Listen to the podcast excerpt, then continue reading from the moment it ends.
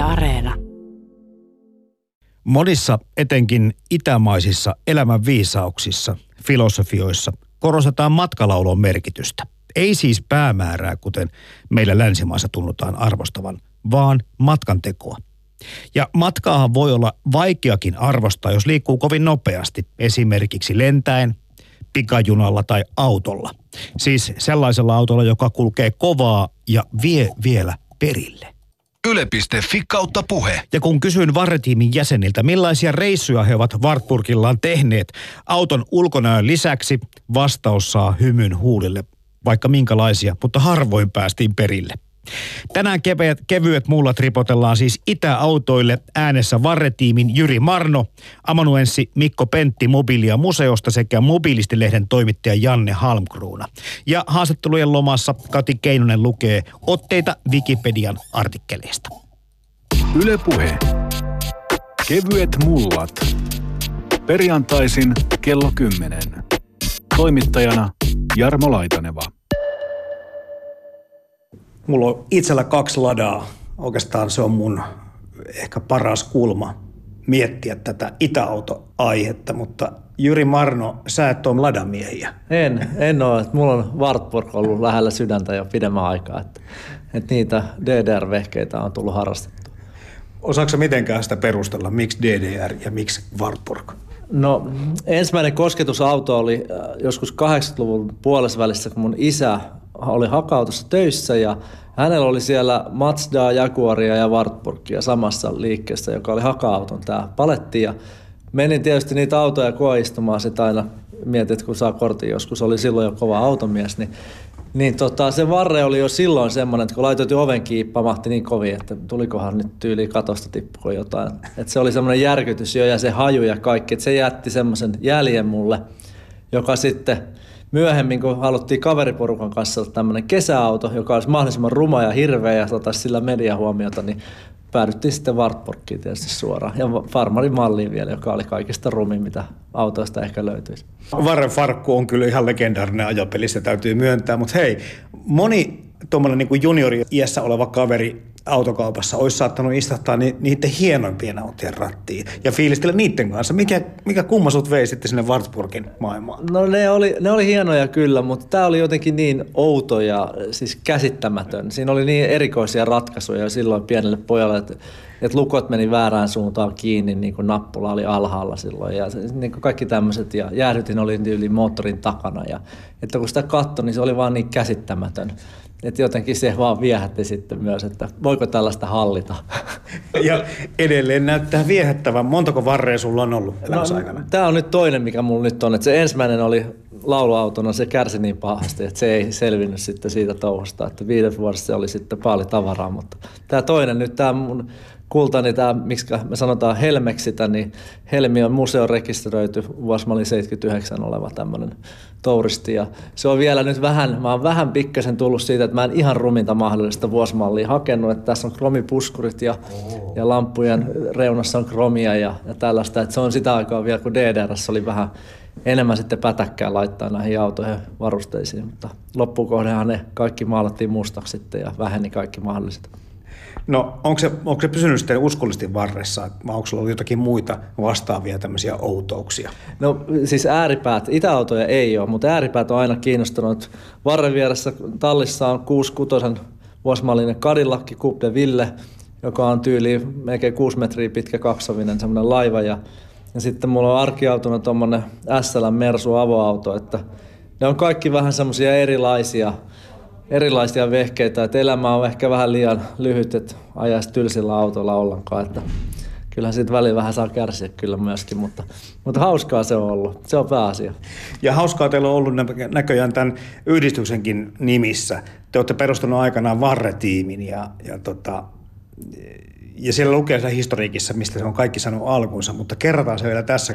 Millä porukalla ja, ja miksi päätitte oikein niin kuin yhdistyksen perustaa? No siis just kun mä kerron tuossa vähän aikaisemmin, niin piti kaveriporukan kanssa saada mahdollisimman hirveä ja järkyttävä ja ruma auto. Että sillä saataisiin nyt sitten jotenkin huomiota aikaiseksi ja mielellään myös naisten huomiota silloin, kun nuoria miehiä oltiin, niin päädyttiin sitten varreen ja, ja tota, sitten kun osa meistä oli ihan IT-alalla silloin jo, niin tehtiin nettisivut vuonna 1998 tälle autolle, joka oli silloin aika harvinaista ja maalattiin kylkeen sitten nämä internetsivut, joka oli semmoista, me oltiin vähän edellä aikaa, me mainostettiin autossa jopa internetsivuja ja konepeltiin laitettiin DDR-vaakuna sitten mahdollisimman suuri ja, ja tota, mediahuomio oli nyt taattu. Että, ja se sitten internetsivuille tuli kaikenlaisia tämmöisiä sarjakuvamaisia gallerioita meidän toiminnasta, mitä me tehtiin ja ja tota, sitten vielä päädyttiin tekemään 38-minuuttinen lyhyt elokuvakin sen sen auton ympärille. Että kyllä me varmaan otettiin sitten kaikki mahdollinen irti. Ja lopulta sitten vuonna 2004 niin meidän tämä ensimmäinen helmi oli niin kärsinyt, että Monster Jam tapahtumassa Helsingin Areenalla sitten vietettiin autohautajaisia, että niin kuin mentiin ihan ryminällä loppuun asti. Ja Jäikö sitä mitään jäljelle? Ei siitä jäänyt mitään. Että Juha-Pekka Jalo oli meidän mukana siellä, siellä alhaalla areenalla, kun sille pidettiin muista puheita. Oli siinä katsojilla kyllä vähän hämmentäviä ilmeitä, että ne, mitäköhän täällä tapahtuu. Mutta se meni ihan hienosti loppuun asti. Että. Sitten sen jälkeen niin me oltiin melkein kuusi vuotta sivussa, että varatiimin osalta ei niinku tapahtunut mitään. Ja mä katsoin semmoinen Itä-Saksasta kertova elokuvan tuossa vuonna 2010 ja sanoin vaimolle silloin, että nyt on kyllä pakko vielä saada tuommoinen Wartburgi, että mulla on kyllä jotain puuttuu mun elämästä, että että pirulainen, että nyt mä rupean selaamaan tota nettiä ja katson noita keltaiset pörssiä. Siinä meni muutama kuukausi ja mä löysin sitten semmoisen raadon ja sitä mä lähdin elvyttämään ja se on nyt museorekisterissä ja ihan viimeisen päälle peli. Että moneen kertaan se auto ostohinta on kyllä varmaan kymmenkertaistunut siinä, mutta hieno siitä tuli lopulta myöskin tämä ehkä kiinnittää satunnaisen kävijän huomiota, että menee varretiimin nettisivuille, niin, niin ei suinkaan ole huonoa Saksaa, vaan englanniksi on etusivu tehty minkä takia. No se on just sitä, että koetettiin saada vähän ulkomailtakin kiinnostusta tähän näin, ja me ollaan kyllä sitä saatukin, että kun on Varre Team, sehän voi Amerikasta jopa Pentagonista tullut meidän sivulle niin osumia, että War ja Ri, että kun sen voi lukea vähän silleen, että, mutta sitten kun he on varmaan huomannut, että virulainen nämä onkin jotain ihan hulluja, että nämä autoihmisiä, että ei nämä taida ollakaan sodan perässä, että että kyllä se, mutta se on ihan silleen, että mahdollisimman paljon moni tyyppi pystyisi sitä meidän sivujen niin kuin, saamaan jotain osviittaa vähän siitä, että pääkielihän siellä on tietysti suomi, mutta joskus silloin 20 vuotta sitten se oli tosi cool ja puhui myös vähän englantia siinä sivussa, niin se oli kaikki tällaista ja se on nyt vaan jäänyt sitten siihen päälle, että 20 vuodessa nämä sivut on niin hirveästi, siellä on melkein 5000 erilaista sivua, että jos ne kaikki kahlaisi läpi uudelleen, niin se olisi joku pienen firman niin kuin, työntekijälle jo kova paikka vuodessa saada se kaikki tehty. Wartburg-merkkisiä autoja valmistettiin Itä-Saksassa vuosina 1956-1991. Auton erikoisuuksia oli sen kaksitahtimoottori. Lisäksi se oli harvoja erillisellä rungolla varustettuja henkilöautoja aikana, jolloin muut merkit olivat jo siirtyneet itsekantavaan koriin. Neuvostoliiton hallitus ohjasi Itä-Euroopan satelliittimaita ja myös niiden autoteollisuutta – Itä-Saksan autotehtaalla oli suunnitelmat valmistaa Wartburgia nelitahtisella moottorilla varustettuna, mutta Kreml halusi itä-saksalaisten valmistavan vain kaksitahtisia autoja. Mahdollisena syynä oli estää Wartburgin nousu neuvostoliittolaisen ladan vakavaksi kilpailijaksi. No kaikki on lähtenyt hauskanpidosta ja ilmeisesti tuo on jatkunut vielä näihin päiviin saakka, mutta onko teillä varretiimissä jotain tämmöistä johtoajatusta tai toiminta-ajatusta? No meillä ei oikeastaan mitään byrokratiaa eikä mitään tämmöistä, joka olisi listeriaa siihen, että pitäisi jonkinlaisia kaavoja noudattaa, mutta et meillä on vaan se, ydinajatus on se, että pidetään hauskaa ja ihmisillä olisi mukavaa.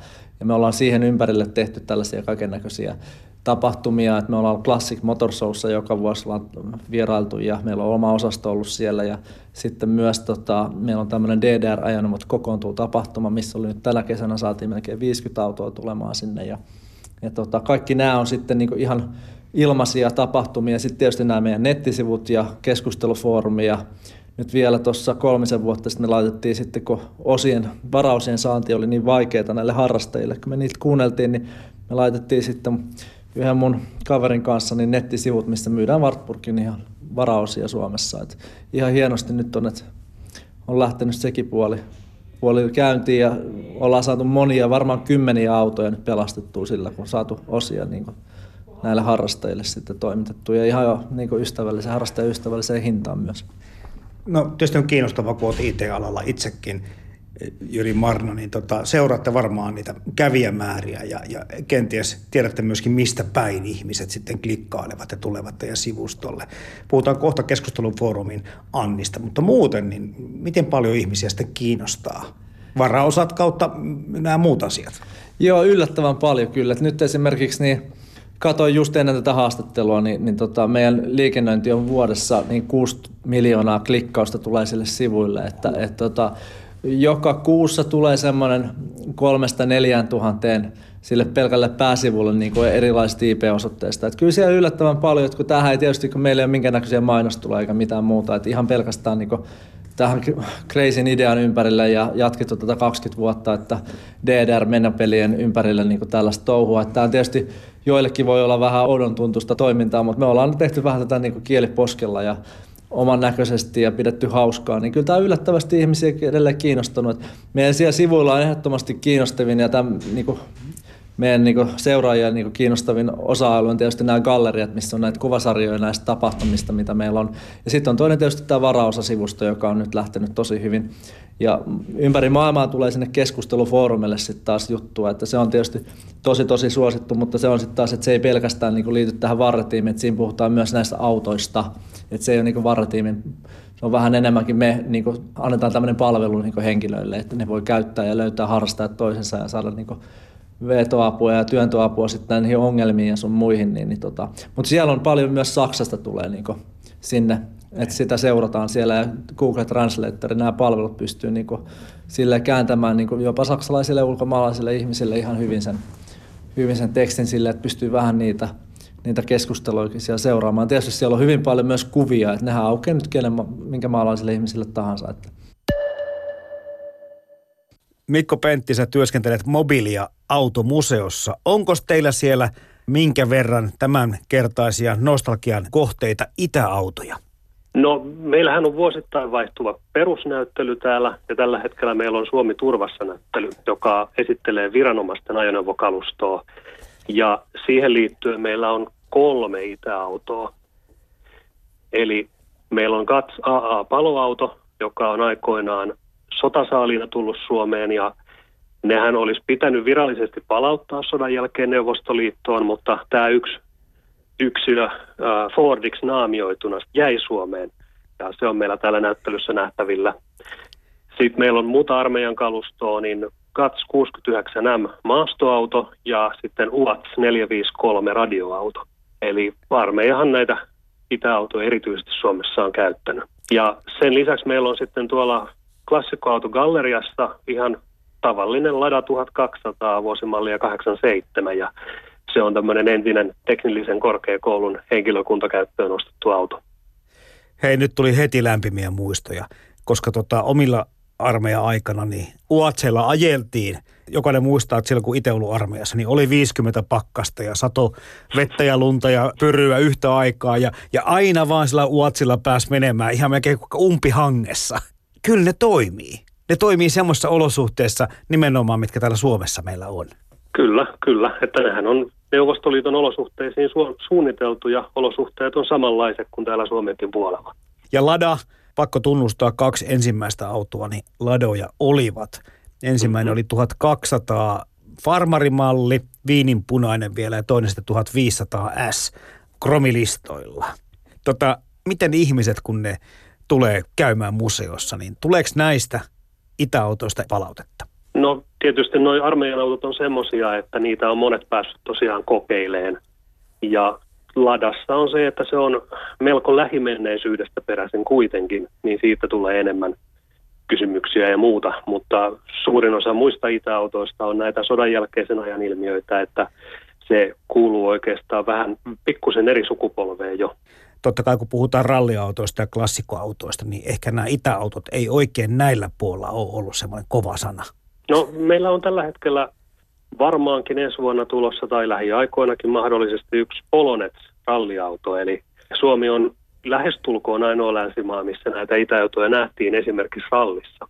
Ja sen lisäksi meillä on tietysti tuolla autokokoelmassa, eli täällä kokoelmarakennuksen puolella ei näytettävissä, niin on esimerkiksi Opel Mosse ja sitten on Varreja, vanhempaa ja uudempaa mallia. Sitten löytyy Skoda Octavia 60-luvulta ja sitten vielä Skoda Rapid 80-luvun lopusta. Ja tässä Skoda Rapidissa on semmoinen erikoisuus, että se tuli meille suoraan autokaupasta. Eli se on käytännössä täysin ajamaton auto. Ja tietysti siellä 80-90-luvun vaihteessa näin ei enää ollut automarkkinoilla niin kovaa valuuttaa, niin se sitten päätettiin lahjoittaa suoraan museoon. Joo, kun puhut siitä, että ei ollut kovaa valuuttaa, niin niinhän se historia näillä itäautolla monella menee, että ei ne silloin ollut kovaa valuuttaa niille, joilla oli varaa ostaa oikea auto tai kunnon auto.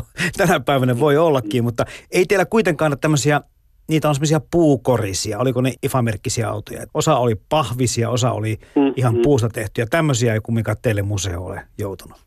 No IFAhan meillä ei ole kokoelmassa, mutta sitten Trabantti taas löytyy sieltä 80-luvulta ja sehän on tämmöinen kuuluisa pahviauto, mutta Suomessa niiden merkitys oli aika vähäinen aina, että oikeastaan ne mitä Suomessa on, niin ne on tullut harrasteautoiksi sitten myöhemmin. Isä kertoo aina tarinaa omilta kouluajoiltaan tietenkin sitten sieltä jo kymmenien vuosien takaa, missä opettaja oli ostanut sitten tämmöisen Trabantin, jossa mitä kova pahvia sitten nämä oli ollut nämä lokasuojat. Ja sitten kun se oli siellä ollut parkissa, muut tuli vielä hevosilla ja rattailla, niin hevosta oli syönyt lokasuojat sitten siitä. että monenlaisia muistoja voi Trabanteesta ihmisillä olla. Kyllä. Mutta teillä on siellä mobiliassa myöskin tämmöinen aika mittava alan kirjasto ja esinekokoelma. Onko sillä puolella huomioitu itäautot millä tavoin? No meillä on kohtuullisen vähän kirjallisuutta itäautoihin liittyen, mutta arkistoaineiston joukossa meillä esimerkiksi säilytetään Konelan piirimyyjien arkistoa. Ja Konela tietysti oli ehkä tärkeimpiä maahantuojia itäautojen suhteen, niin sieltä löytyy paljon materiaalia. Ja tietysti erilaisia korjaamokäsikirjoja ja varausaluetteloita meillä on kyllä kohtuullisen kattavasti. Löytyykö sitä kuulua Ladan kampiakselia, joka saisi olla vitsin mukaan vähän vaikka pikkuviallinen? vähän tämmöinen tosikkomainen vastaus, että tämän meidän kokoelmapolitiikan mukaan meille ei yleensä oteta varaosia. Paitsi siinä tapauksessa, jos jotain ajoneuvoa huolletaan. Että näille korjaamotarvikkeille on ihan oma museonsa sitten. Itä-saksalainen Trabant oli sosialistisen Itä-Euroopan ehkäpä yleisin ja keskimääräistä SEV-autoa luotettavampi ajoneuvo. Toisaalta se oli hidas huippunopeuden yltäessä hädintuskin 100 kilometrin tuntinopeuteen. Trabant tunnetaan yleisesti lempinimellä Trabi. Trabantilla oli pitkät toimitusajat ja itä-eurooppalaiset saivat autonsa yleensä vuosien odotuksen jälkeen. Suomessa Trabantteja myytiin erityisen paljon 1960-luvun alkupuolella – jolloin ne olivat muiden itä-eurooppalaisten autojen tavoin länsiautoja helpommin saatavissa. Niiden ongelmana olivat sähkölaitteet. Trabantissa oli kaksitahtimoottori Wartburgin tapaan. Joo, tämä vitsi vaan on sen verran legendaarinen jo, että tota, voisin kuvitella, että tämänkin ansiosta joku tulisi katsomaan sitä museonkin asti, että millainen on nyt se pikkuvielinen ladan kampiakseli, johon mielellään se anoppi vaihdettaisiin. Kyllä. Näitä itäautoja kuitenkin nythän niitä harrastetaan niin kuin ihan erikseen, mutta silloin aikanaan niitä oli siis ihan niin kuin vilisemällä suomalaisessa tieliikenteessä. Mm. Miten merkittävää roolia ne on näytellyt meille suomalaisille? No voisi sanoa, että 40-50-lukujen vaihteessa ne oli kaikkein merkittävimmillään, eli siihen aikaan valuuttasäännöstelyn takia mitään muita autoja oikeastaan ei saanut mahdollisesti edes tuoda, joten näitä oli saatavilla niin kuin ilman ylimääräisiä jonoja. Ja tietysti erityisesti tämä Opelista kopioitu Mosse ja Skoda ja IFA oli Suomessa tärkeitä autoja. Ja sitten taas jos voi ottaa 51-52, niin siihen aikaan tuotiin paljon länsiautoja, kun haluttiin näyttää länsimaalta olympialaisia varten, mutta sen jälkeen ne sitten palasi uudestaan nämä itäautot myyntitilastojen kärkeen. Ja tämmöinen oikea kultakausi oli oikeastaan 70-luvun loppupuoli ja varsinkin 80-luku, jolloin Lada oli myydyimpiä automalleja. Ja Saab, Datsun ja Toyota oli huomattavasti myydympiä merkkejä, mutta Ladaa kun oikeastaan tehtiin vain yhtä mallia kunakin vuotena, niin se nousi sinne mallimyyntitilastojen kärkeen. Ei vähäinen tekijä varmasti näissä itäautojen suosiossa ole ollut tuo hinta. Kyllä, se on varmasti ollut se kaikkein tärkein tekijä. Eli itäautot oli useimmiten halvimpia saatavilla olevia autoja ja se usein näkyy niiden laadussa myöskin. Hmm.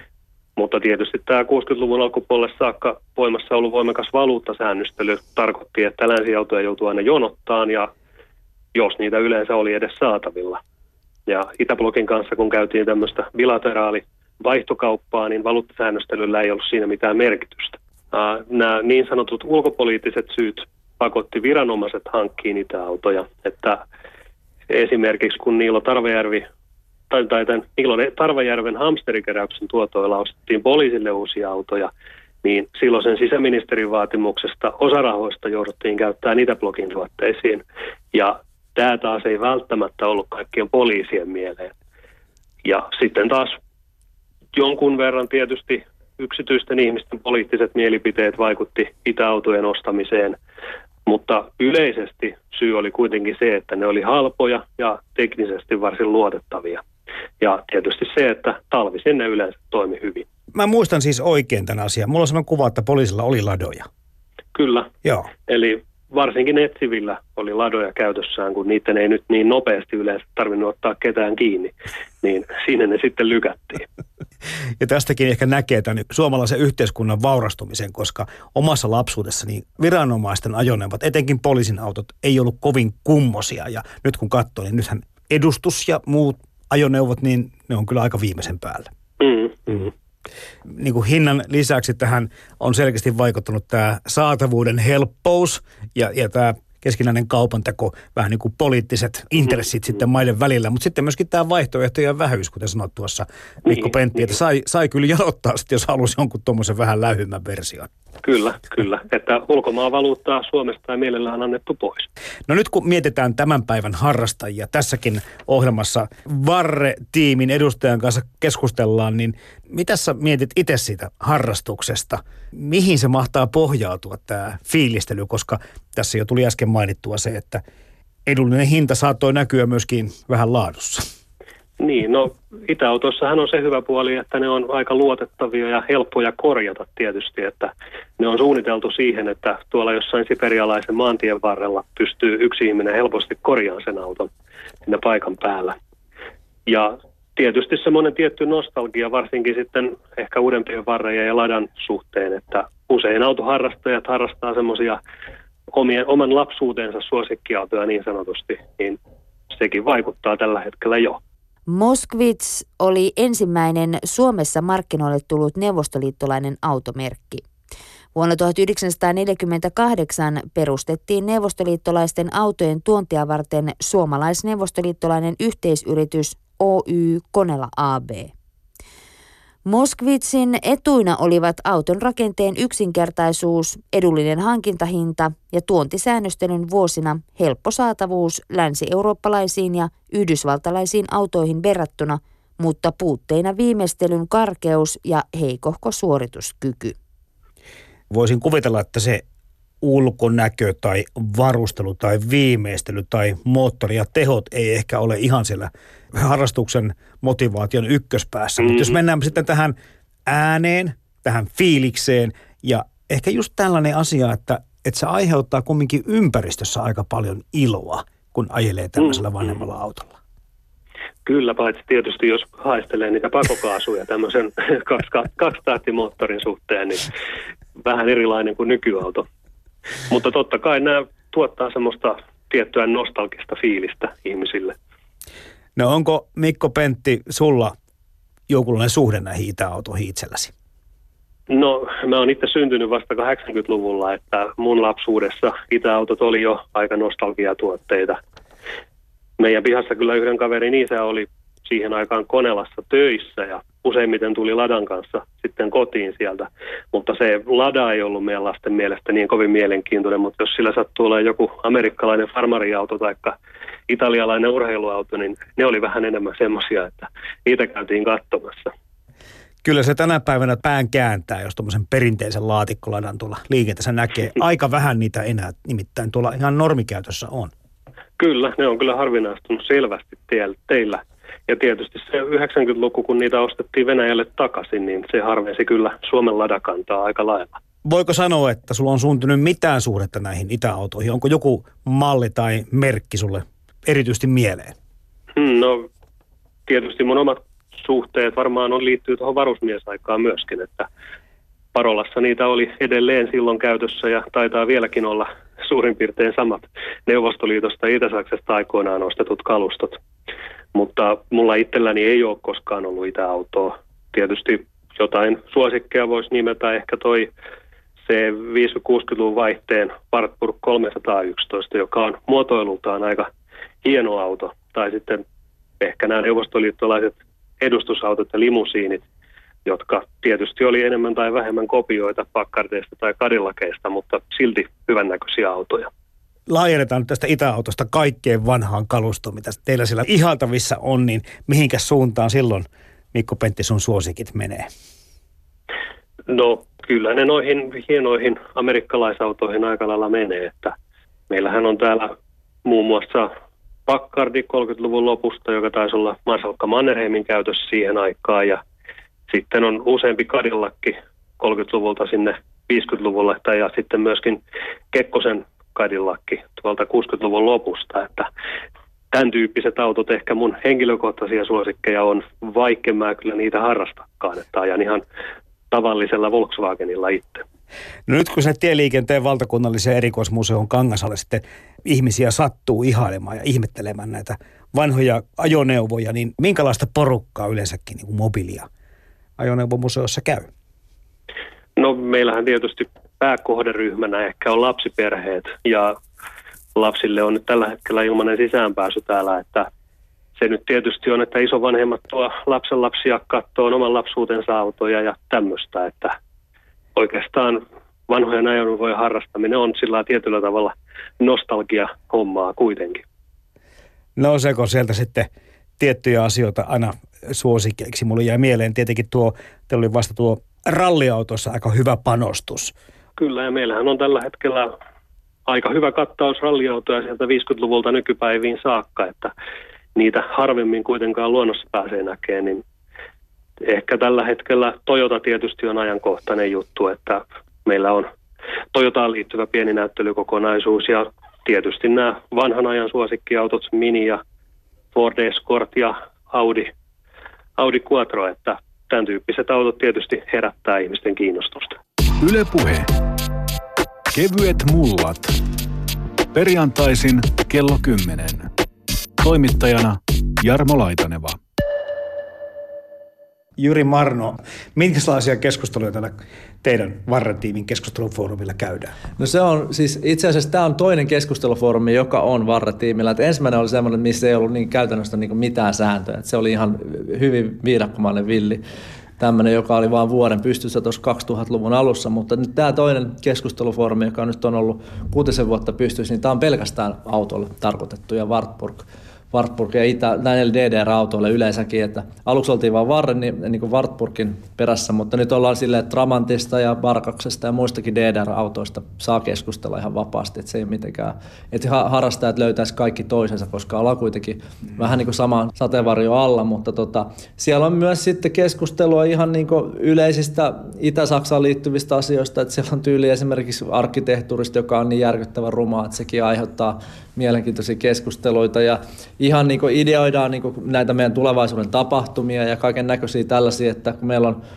on fanituotteita, millä me rahoitetaan osittain tätä toimintaa, niin on teepaitoja ja kaikkea tällaisia. Kysellään vähän, että millaisia leiskoja ihmiset haluaisi tulevaisuudessa, että halutaanko Trabant-aiheesta paitaa tai tehdäänkö Wartburgista tai tehdäänkö Varretiimistä ja tämmöisiä keskusteluita. Ja sitten myös on nämä meidän tapahtumat, että missä päin Suomea haluttaisiin ensi vuonna olla ja kaikkea tämmöistä. Että kyllä siellä on hyvin, hyvin paljon, niin että siellä on 200, olisiko 30-40 rekisteröitynyttä käyttäjää ja keskustelu on yllättävän vilkasta, että kun autojakaan ei ole kuin 270 ehkä Suomessa tällä hetkellä, niin, niin tota, kyllä ne on, hyvin monet on löytänyt tiensä tuonne foorumille tässä vuosien saatossa. Hei, tota, se ei ole kyllä paljon. 270. Mä jotenkin kuvittelin, että niitä olisi paljon enemmän, koska jos miettii paljon yleensäkin ottaa itäautoja, mm. kun lähti 50-60-luvulla ja vielä 70-80-luvulla tuli lisää, niin, niin pieni määrä. Kyllä, onhan ne siis katovaa kansanperinne tähän Wartburg on ollut, että, että se on niin kuin, sen takia se on hieno, hieno olla vähän niin pelastamassa sitä, vaikka tuote ei olekaan missään nimessä maailman paras, mutta se, että että tota, kyllä ne on niin hävinnyt todella paljon, mutta nyt kun tämä on meillä lähtenyt tämä varaosakauppa ja mukavasti on niin viidakkorumpu soinut, niin on kyllä selvästi semmoisia latolöytöjä ja autoja, jotka on seisonut parikymmentäkin vuotta jossain ihmepaikoissa odottamassa sitä, että lähteekö ne paaliin vai pelastuuko ne, niin kyllä ne on nyt selvästi lähtenyt niin tulemaan takaisin. Ja tietysti se ostalkian niin nousu nyt tuolla Saksassa, että siellähän hinnat on lähtenyt tosi kovaa sen nousuun näissä varren tietyissä malleissa, että että jopa nämä kantikkaat 353, niin nekin hinnat niin parhaimmissa yksilöissä yli 10 tonnia jo, että, että ne halutuimmat mallithan maksaa 50 000 euroa jo siellä Saksassa. Että, että sen auton arvostus on kyllä lähtenyt todella kovaan nousuun. Siinä on varmaan myös yksi syy, minkä takia ihmiset on tajunnut, että hei, et, eh, ehkä tätä ei kannatakaan pistää tuosta paaliin, että tämä on ihan niin käyvä peli ehkä, että tämä voisi jopa myydä. Nostalgia, se on silleen jänne homma, että, että tietyt autot, kuten vaikka nyt Varre, ei samassa määrin myös ladaa, vaikka niitäkin keräillään tai niitä ajetaan ja harrastetaan, mutta niiden hinnat ei ole noussut tuommoiseksi. Ja se paitsi tietysti Neuvostoliitostahan käytiin ostamassa iso määrä mm. ladoja Suomeen jossakin 90-luvun taitteessa varmasti, mutta se, että minkähän takia juuri tuo ostalgia ja varre on noin kova juttu. Niin, no se on varmaan, että Saksassa on nyt ollut se, ekaksi oli vähän ehkä krapula siitä Itä-Saksan hommasta, mutta nyt se on varmaan aika mennyt, mä itse olen sen ajatellut silleen, että ehkä nyt on aikaa mennyt sen verran, että nyt sillä voi jo vähän nauraa ja sen tiimoilta pystyy niin pitää hauskaa ja tälleen, että ne, ne on vähän niin hellyttäviä ja nukkumattia ja Wartburgilla ja tämmöiset jutut, niin ne on vähän semmoiset, että se ei ole enää niin tabu pitää jostain DDR-jutuista. Että ne ikävät asiat, mitä siellä todellakin kyllä tapahtui myös siinä maassa, että ne on niin vähän unohtunut jo ja sen takia. Ja äh, tietysti kun niitä tavaroita rupeaa pikkuhiljaa olemaan vähemmän, niin silloinhan se rupeaa olemaan, että mäkin haluan tuommoisia ja kaikille ei ehkä riitä niitä, niin sitä kautta se, että ladan kanta tietysti on ollut niin paljon massiivisempi vielä, että, että ne on ehkä sitten sen, sen puolesta, että autoja en osaa sanoa paljon ladakerholla on jäseniä ja paljon niitä autoja, mutta epäilisin, niitä on varmaan kymmeniä kertoja enemmän kyllä kuin varreja on jäljellä. Ladan päätuotantolaitos sijaitsee Toljetin kaupungissa Samaran alueella. Nimi Lada oli autolle alun perin vientimarkkinoita varten annettu nimi. Kotimarkkinoillaan automerkkinä oli Ziguli. Merkin valmistus aloitettiin kesäkuussa 1970. Vuosina 1971-2012 Ladan maahantuojana toimi Suomessa Delta Motor Group Oy. Deltan mukaan Lada oli 1970- ja 80-luvun taitteessa Suomen myydyin auto. Ladan maahantuonnin aloitti uudestaan vuonna 2016 tamperelainen Manse Motors Oy, mutta Ladan porrasperäisen kulmikkaan klassikkomallin valmistus päättyi vuoden 2011 lopussa. Niin tämä historiahavina sikälikin tietysti, että kun koko maa on kadonnut maiden joukosta, DDR ei ole, niin sitä on helppo lähteä tekemään tämmöistä vähän niin kuin mytologistakin ja romantisoida tämmöisiä asioita ja unohtaa nimenomaan aika monia karmeuksia, mitä tämmöisessä Itäblokin maassa on mahtanut olla. Mutta sitten jos puhutaan vielä tästä fiilistelystä ja viehätyksestä, niin tämän historian havinan niin kuin lisäksi sä tuossa ihan aluksi sanoit jo Jyri Marnoton outouden, eli jollakin tavalla mä nyt liitän sen siihen ulkonäköön, mutta sitten mulle tulee mieleen varustelu. Mä en ole omistanut varre ja, ja on ollut ehkä kerran kaksi varren tai trapantin kyydissä, mutta semmoinen kuva mulla on, että kohtuullisen riisuttuja versioita olivat. Joo, hyvin askeettinen vehe se oli ja mun isä jo sanoi silloin, kun sitä myyti, hän myi uutena sitä, että et, et kääntyvät eturenkaat ja ikkunat aukeaa sisältä ja tuhkakuppi löytyy. Et se on melkein se, että onhan siinä lämmityslaite tietysti kanssa. Että, ja pyykkiä sulat ja tämmöinen näin, mutta, mutta ei, ei se, se ei ole kyllä todellakaan semmoinen, niin kuin, että se sillä pystyisi röystelemään mitään. Se on enemmänkin todella semmoinen kulkuneuvo niin kuin puhtaammassa muodossa, että mennään paikasta A paikkaan B. Että se on vähän niin kuin selviytymistä sen kanssa. Se, että sen kanssa meneminen. Että pitää olla aina tyytyväinen, että olet päässyt perille ja kaikki on niin kuin ehinä. Että. Varustelun lisäksi tulee mieleen viimeistely.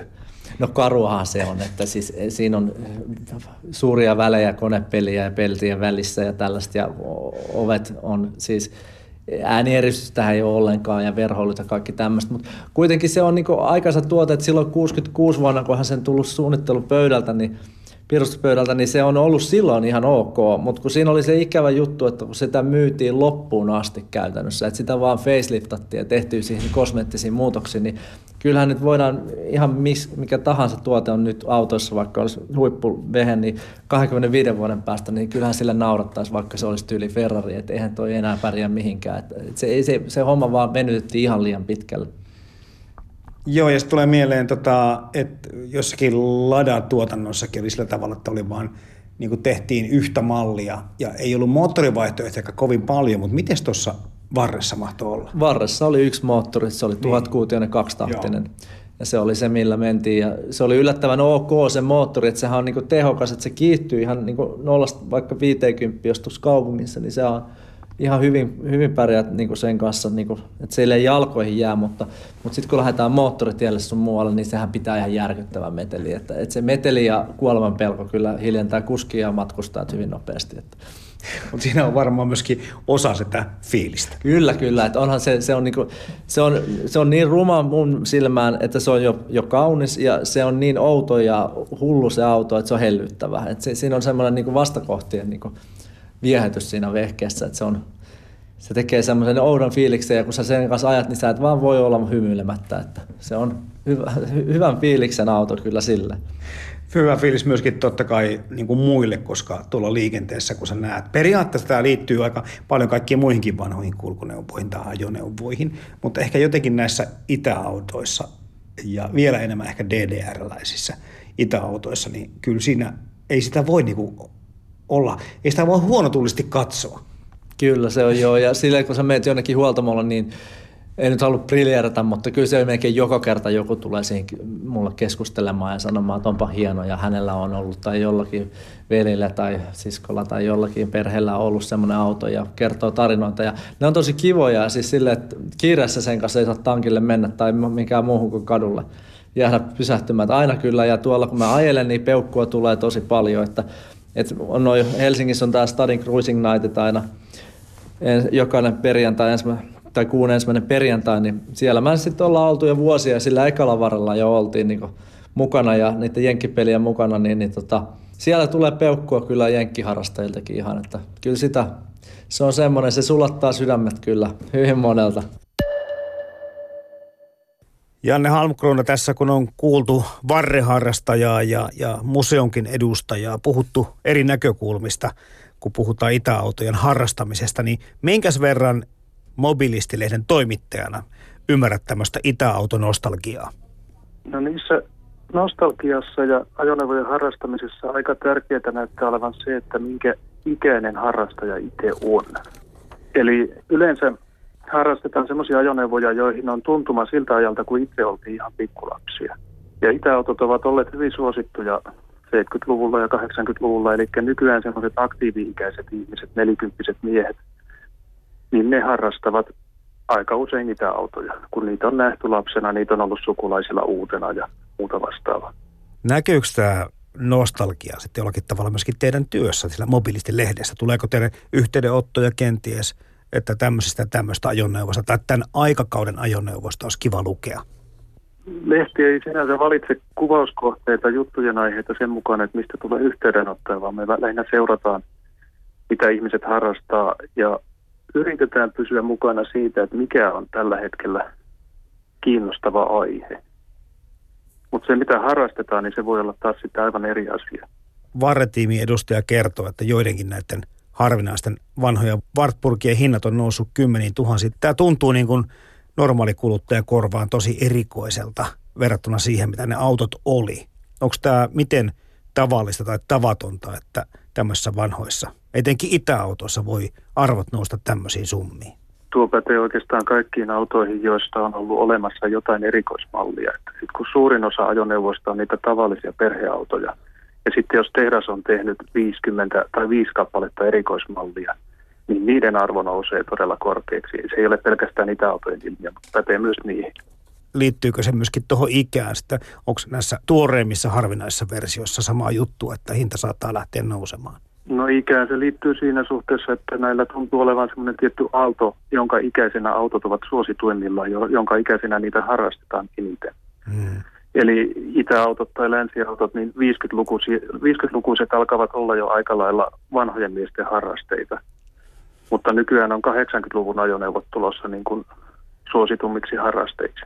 mietin sitäkin, kun Lada taisi olla niin kuin parhaana päivinä 70-luvulla Suomen myydyin automerkki tai malli.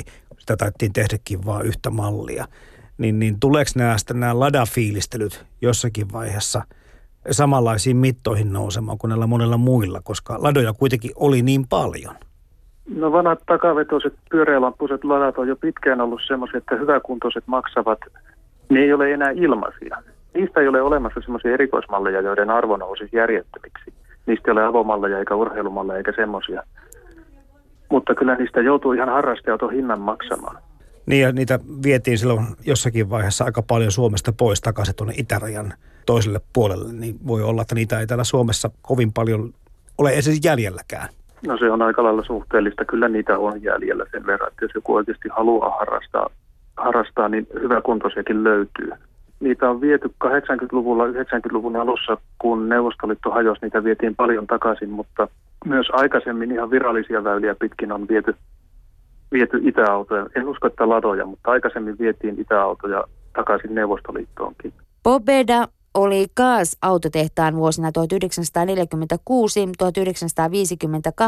valmistama automalli.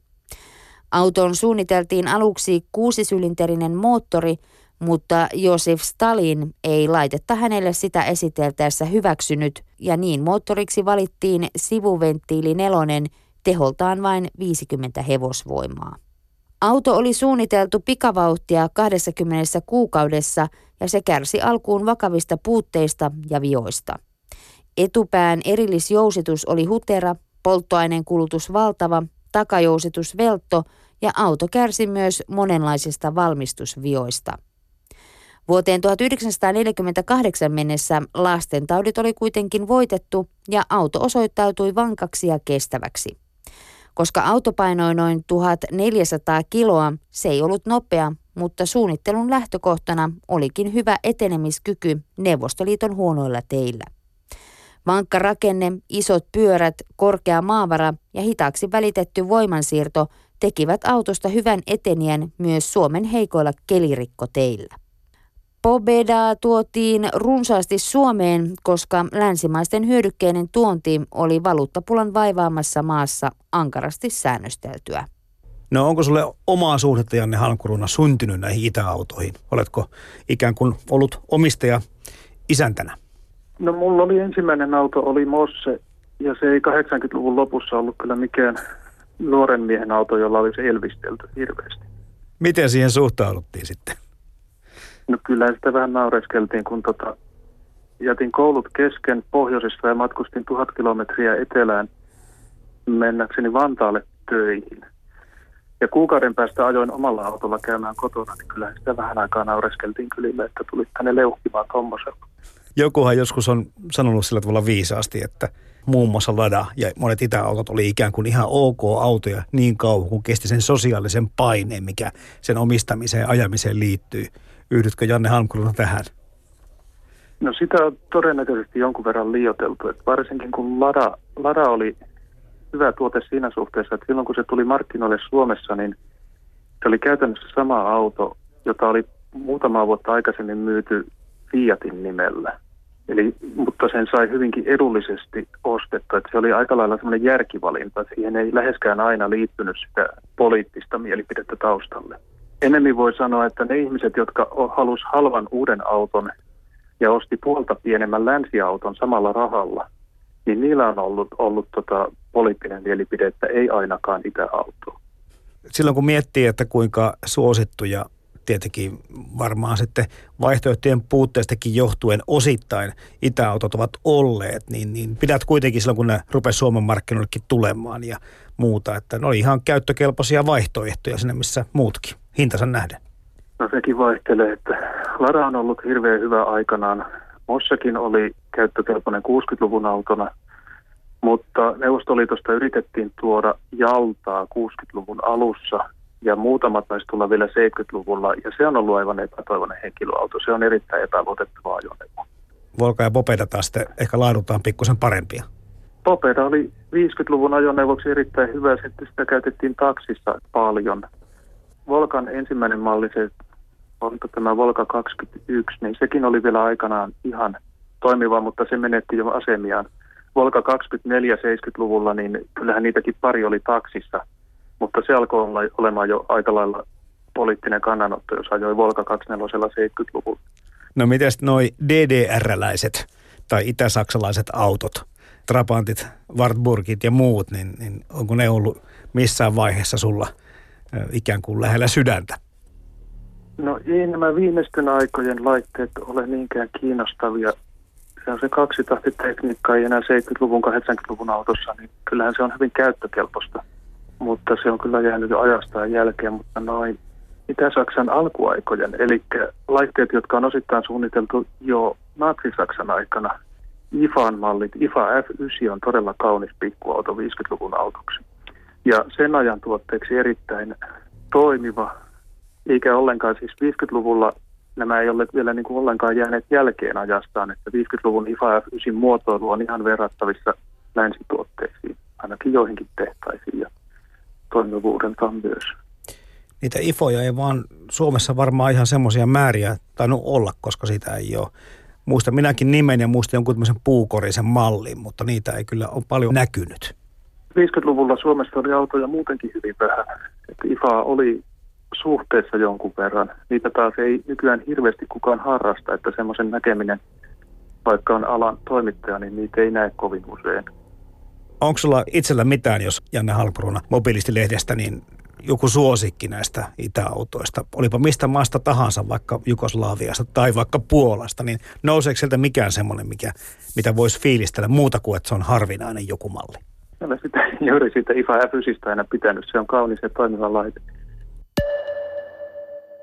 Jyri Marno, kerrot aikaisemmin just siitä, että yhtäkkiä saattaa vaikka tämän keskustelufoorumin jonkun keskustelun tai varaosan jäljittämisen avulla löytyäkin tämmöinen joku no, vaikka jos missä huippukunnossa oleva yksilö, mutta jostakin ladon takaa tai heinäladosta tämmöinen kuitenkin auto, mitä ei ole tiedetty edes olevan olemassakin, niin jollain tavalla tämä toiminta, sen lisäksi se ylläpitää, niin se myöskin nostaa. Kyllä joo, että siis onhan tässä on ollut, ollut semmoinen niin varren maineen niin palauttamisprojekti ehkä 20 vuotta ollut tässä niin käynnissä. Et kun se oli joskus silloin 90-luvulla, kun oli se eka vara, niin sitähän jopa vihattiin ja ihan niin inhottiin sitä autoa. Et se oli lähellä. Joo, ja se oli semmoinen, niin se haisi pahalle, se oli ruma. Joillakin oli siinä niin ollut, kun ne oli ostanut sitä joskus uutena sitten 78-luvulla ihmiset, niin jopa aate takana, että halusi ostaa sen Itä-Saksan niin siellä tehdyn tuotteen, niin siihen oli hyvin paljon leimoja ja, ja tota, sillä kyllä sai keskustelua aikaiseksi silloin paikassa kuin paikassa, mutta nyt enemmänkin kun nyt hinnat on noussut ja arvostus on kasvanut ja aikaa on mennyt ja sille on osattu ruveta vähän niin kuin hymyilemään, niin, niin on siinä kyllä se sellainen niin kuin, että harrastajat ja kaikki löytäisi toisensa ja me saataisiin tälle niin kuin, tulta purjeisiin tälle, niin kuin, että näitä autoja olisi kiva harrastaa myös Suomessa. Että ja sehän me nyt tässä sivussa tietysti, kun me ollaan pidetty hauskaa ja ihmiset on sitten nähnyt tuolla netissä ja tapahtumissa, että, että näillä on ihan hyvä meininki tässä, että ei olekaan kauhean otsasta toimintaa, niin sekin on varmaan ollut yksi syy, minkä takia on ollut sitten niin syy aloittaa varren harrastamisen jollekin ihmisille, jotka ei ole se, niin joskus mm. aikaisemmin ajatellut, että päätyisit tuollaiseen hulluun vehkeeseen mitenkään. Ja tietysti sitten myös se, että varaosia on nyt, että se ei ole niin mahdottomuus lähteä niin sitä semmoista raatoa niin korjaamaan silloin lapsuudessa, kun Jyri Marno autokaupassa pyörit, niin varmaan huomasit, että siinä oli eri numerolla alkava hinta siinä varren tuota, tuulilasissa tai missä ne laput silloin olikaan aikanaan. Luuleeko kuitenkin, että, tai kai se on ihan selkeää, että, että silloin kun ei Suomi ollut kovin vauras yhteiskunta vielä 60, 50, 60, 70-luvullakaan, niin näiden edullisten autojen hinta totta kai on ollut aika merkittävässä roolissa siinä, että niistä tuli niin yleisiä. Kyllä joo, että olihan Varre, se oli ehdottomasti halvin niin suuri auto, mitä pystyi pysty saamaan tietyllä summalla, että se hinta oli alle 20 tonnia reilusti. Silloin kun et kilpailijoita oli tyyliin, jos puhutaan 353 mallista siis, niin kilpailijoita oli joku Fiatin 600 ja joku tyyliin, niin kuin, mitä siellä oli Skodan malleja ja jotain Fiat Unoa sitten myöhemmin, kun sama sama malli sitten edelleen oli myynnissä, kun muilla tuli uusia tuotteita, mutta tota, se oli suuri, suuri auto siihen, siihen nähden. Tietysti siinä oli omat kommervenkkissä just se kaksitahtisuus ja se, että se oli, ei ollut niin kestävä vehe kyllä, mutta siitä oli helppo korjata myös itse ja huolet pystyi tekemään ja öljyt, öljythän sitten vaihtui tietysti ajossa, että siinä on puuttu sekin kokonaan, että kun pistettiin bensan sekaan se öljy, niin siinä oli suuri säästö. No onko täältä, se puhut tuossa Itä-Saksasta tai Saksasta ollaan niin kuin, mielellään jo hakemassa ulkomailla olevia ajoneuvoja, niin onko, tänne, onko tältä Suomesta käyty ostamassa tai kyselyjä tullut teille Kyllä sitten? on, kyllä on joo. Että munkin tutuilla, tutuilla on tästä varatiimistä on tullut, että on tietyt mallit, jotka on niin en, enemmänkin haluttuja, semmoinen 312, joka on 311 mallin ja 353 välissä oleva semmoinen malli, jota tehtiin vain vuoden.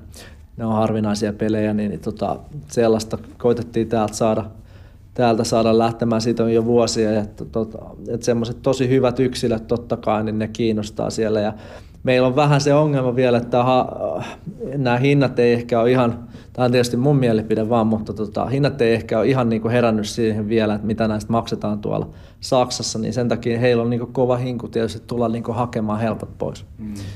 Et se on, Volga on neuvostoliittolaisen, myöhemmin venäläisen Gazin autotehtaan vuodesta 1956 käyttämä automerkki. Se korvasi vuodesta 1946 lähtien tuotannossa olleen Pobedan. Volgaa arvostettiin, se oli muun muassa neuvostoelitin ja virkamiesten auto. Volgan nokkakoristeena alkuaikoina ollutta hyppyyn ponnahtavaa hirveä pidettiin hyvin tyylikkäänä. Volga oli Suomessa 1960-luvulla yleinen taksiautona. Edeltäjänsä Popedan tavoin Volka saavutti hyvän maineen etenkin talviominaisuuksiensa ansiosta. Auto kulutti kokonsa nähden vähän polttoainetta, sen moottori käynnistyi helposti kovillakin pakkasilla ja siinä oli tehokas lämmityslaite. Tekniikan maailmalehti koe ajoi Volkan alkuvuonna 1959 ja koeajajat kehuivat edellisten lisäksi auton monipuolista varustelua sekä runsasta ja käyttökelpoista työkalusarjaa.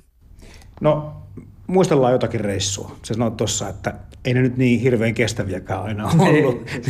Minkälaisia reissuja on tullut tuota tehtyä sillä vanhalla tai tällä uudemmalla varrella? No se ensimmäinen varre oli tietysti se, että me ei osattu korjata sitä kukaan yhtään. Että se oli vaan niin kuin tyyli ajeltiin sen kanssa ja sehän keitti hyvin usein, että se oli Espoo ja Helsingin välissä sitä ajeltiin ja se oli usein se matka oli jo liikaa sillä, että me jonnekin Westendiin sitten tyyliin jäätiin odottelemaan, että hän vähän jäähtyisi ja rauhoittuisi taas. Käsiflekti, jos sen taas joo, joo, kaikki oli, mutta siinä oli, musta tuntuu, että siinä oli kansipahvi, oli mennyt jo pitkään aikaa ja me vaan ajeltiin sen kanssa ja lisättiin vettä, että se, ei niinku, että se oli semmoinen.